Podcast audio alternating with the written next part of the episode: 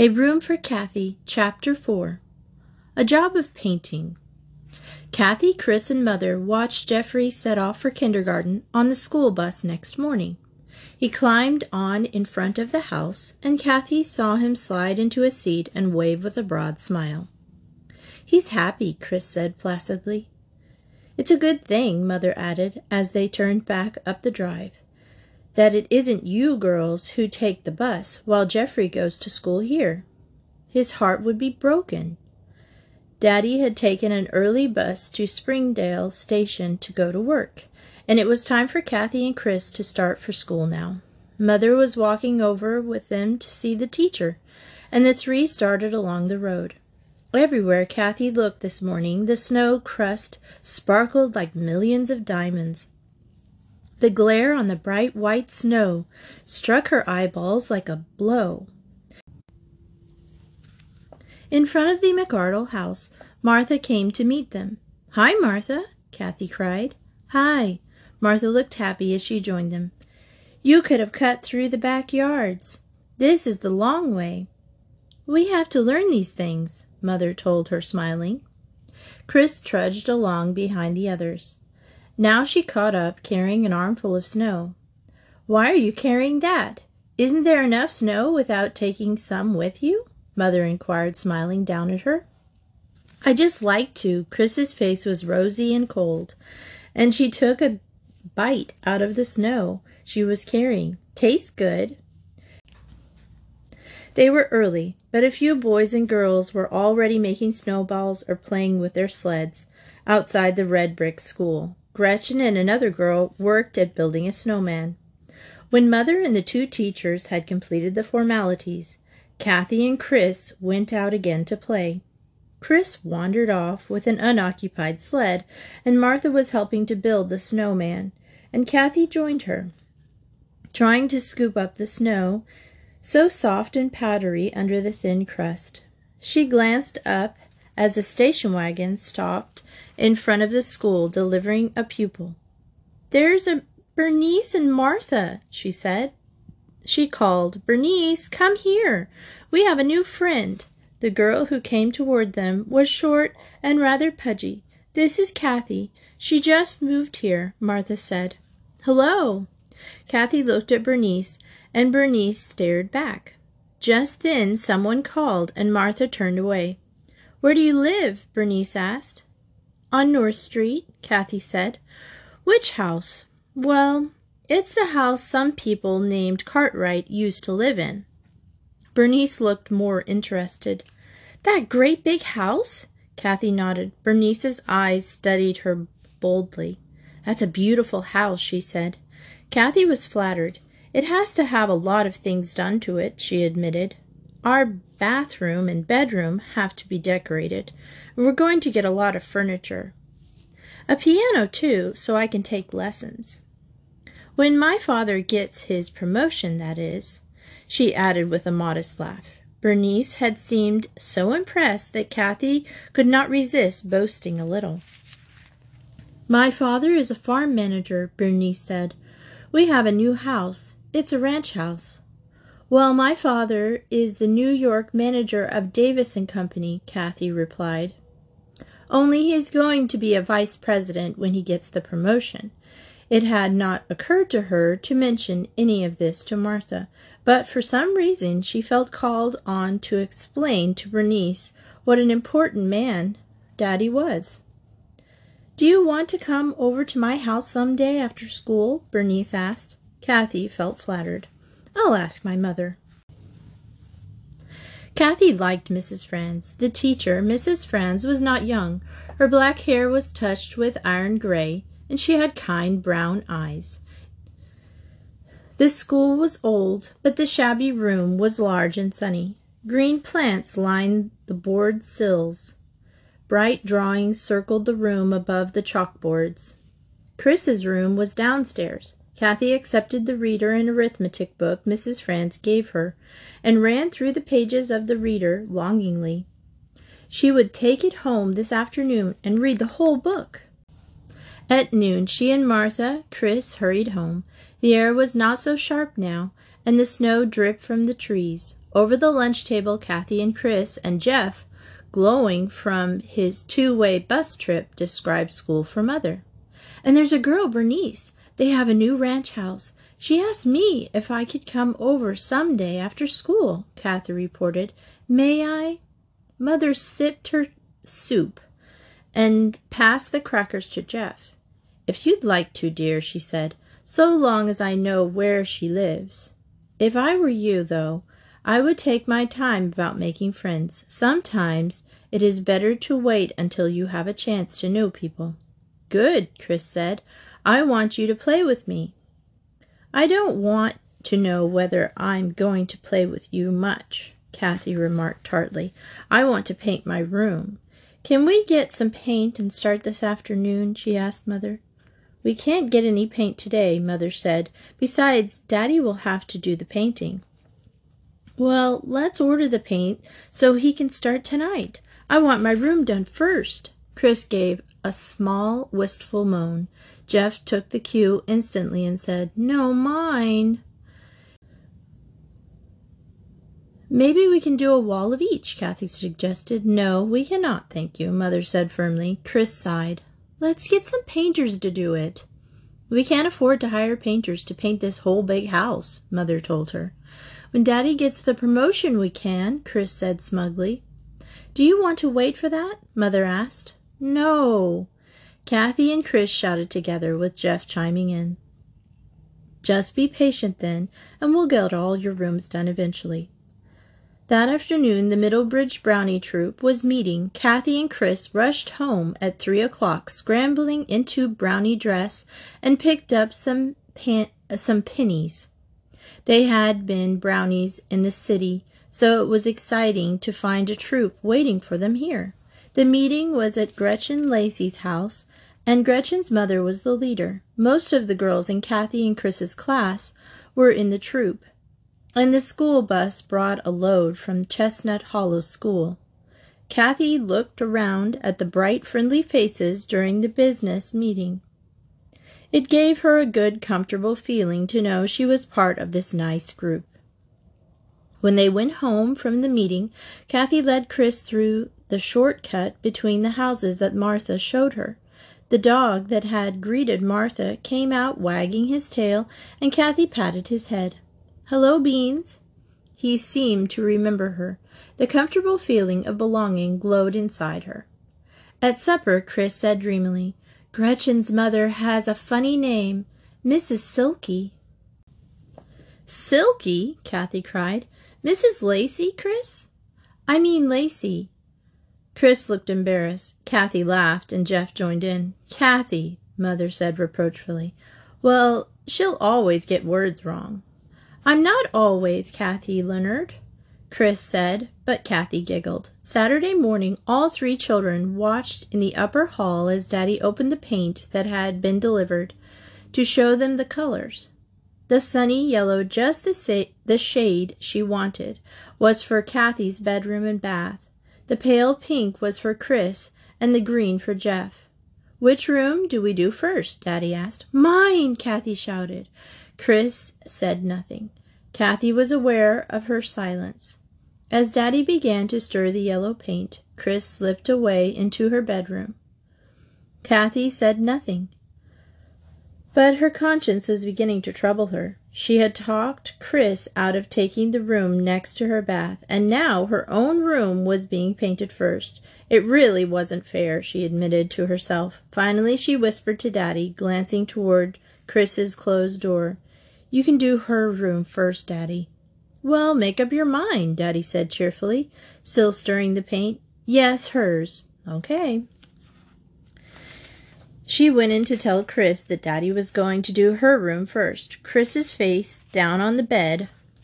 It's all right, Chrissy, Cathy said softly. Daddy is going to paint your room first. She patted her sister's back. Chris sat up, tousled her nose pink and her eyes wet. All right, she said. Thank you, she added impulsively. Cathy felt contrite. Chris was a sweet little girl. She demanded so little and took it for granted that Cathy's rights came first. Cathy was suddenly aware that she often took advantage of Chris's meekness. Yes, she was glad she had told Daddy to paint Chris's room first. But could I just start my room while you are doing Chris's? she begged. As Daddy covered the floor and furniture in Chris's room with old cloth and paper, no, we are going to do one room at a time. Then I'll do some of Chris's. Cathy was determined to speed up this job so her own room could be done. Okay, we'll see how well you can do it. Daddy showed her how to use the paint roller, and she tried it while he used a paintbrush on the woodwork. Painting with a roller was fun. She squeezed the excess paint off carefully and pressed the roller hard against the wall, enjoying the smooth, free roll and the little sucking sound. The wall looked beautifully painted when she took the roller away. Chris and Jeff watched enviously. That night, Mother cleaned Cathy's paint dubbed hands with naphtha. I hope I can get enough off, she said, to make you respectable for Sunday school tomorrow.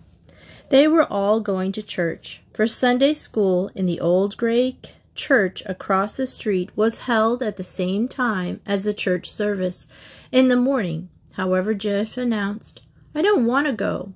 Then I can't go, Mother said. I'm not going to leave you here alone. But Geoffrey changed his mind when he saw the girls emerge, pink cheeked and shiny from their baths, and dressed in their ru- in their rustly blue taffeta. Hastily, mother scrubbed him clean, and the five Leonards went down the drive across the road together. Cathy liked this Sunday school in the big, warm, old fashioned room with the red carpet. It developed, too, that there was a junior choir to which she and Chris could belong. They could wear dark red robes and black velvet capes and march into church with the others. Cathy was skipping with happiness when they met Mother and Daddy. Jeff wanted to be in the junior choir too, in a couple of years, dear, Mother told him, but he was cross and went off by himself. Cathy went outdoors to look for him when dinner was ready. Geoffrey was sitting at the top of the chimney of the outdoor fireplace, his feet inside the chimney. Jeff! Cathy exclaimed. You come down. Why? She was about to say, because it's dangerous and you might fall, or because it's wet and you will get cold, but she thought better of it. Because dinner is ready and we're having roast beef. Come on, Geoffrey. I'll help you come down. She reached up and grasped, and grasped him around the waist. But when she tried to drag him off the chimney, Geoffrey gave a yelp. You're hurting me! The chimney was so narrow that the only way to get his legs out was to lift him up. Cathy finally ran to call her father. Daddy came striding out, lifted Geoffrey straight into the air, and set him on the ground. Stay off the chimney, young man, he said. Who do you think you are, Santa Claus? Chris's room was finished that night, and Mother washed the floor and put down small braided rugs. Then they set the bed back in place. A new chest of drawers and a small rocking chair had come. The room still looked bare, but so fresh and dainty that Cathy, who stood in the door, was consumed with envy in spite of herself. Chris trotted around, putting her doll trunk and doll bed in place, and singing to herself, Pink can come, pink can come, pink can come. Stop singing that silly thing, Chris, Cathy cried. Chris began putting her doll to bed. I'll sing the second verse. Blue can go, blue can go, blue can go. Cut it out, Chris. Cathy almost stamped her foot. She flounced into her own room, fingered her ears. In a minute she heard Chris droning absent mindedly. Cut it out, cut it out, cut it out. Cathy held her hands over her ears and ran downstairs. It was bad enough to be so envious of Chris's new room that she could hardly stand it without having to listen to the dopey song over and over again. She went into the living room where Mother and Daddy were relaxing. Can I start my room after school tomorrow, Daddy? she begged. Oh, please let me. Finally, Daddy agreed. Okay, start it if you want to, if your mother is willing to supervise. Next day, Cathy rushed home. Where's the paint? she demanded breathlessly. I'm going to put on my paint clothes. She went flying upstairs. Jeff climbed after her. Cathy, he said, coming into her room, I want my room painted next. Oh, Jeffrey, we'll do that right after we finish mine. Cathy was rushing into her work clothes. No, I want mine done now. The corners of Jeff's lower lip began to tremble. Suddenly, he flung an arm over his eyes and turned towards the door. Instantly, Cathy's heart melted. Jeffrey, we'll paint your room next. Don't cry, Jeffrey. She ran after him and put her arms around him. Cathy will start painting your room right this very minute. Don't cry. Jeffrey wiped his eyes, sniffed up the tears, and trotted trustingly downstairs with her to get the paint. Cathy sighed deeply as she stood in the middle of Jeffrey's room. Once more she was bitterly disappointed. Yet how could she let Jeffrey feel bad? Well, she might as well get this room painted as quickly as she could. The room was small, and maybe Daddy could finish the first coat tonight. Here's the paint, Mother said, and here's the roller.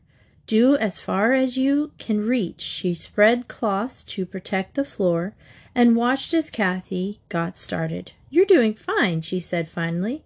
We'll be up again in a few minutes. Cathy painted. Jeff sat on the floor and watched Chris. With her own room finished, had lost interest and was outdoors.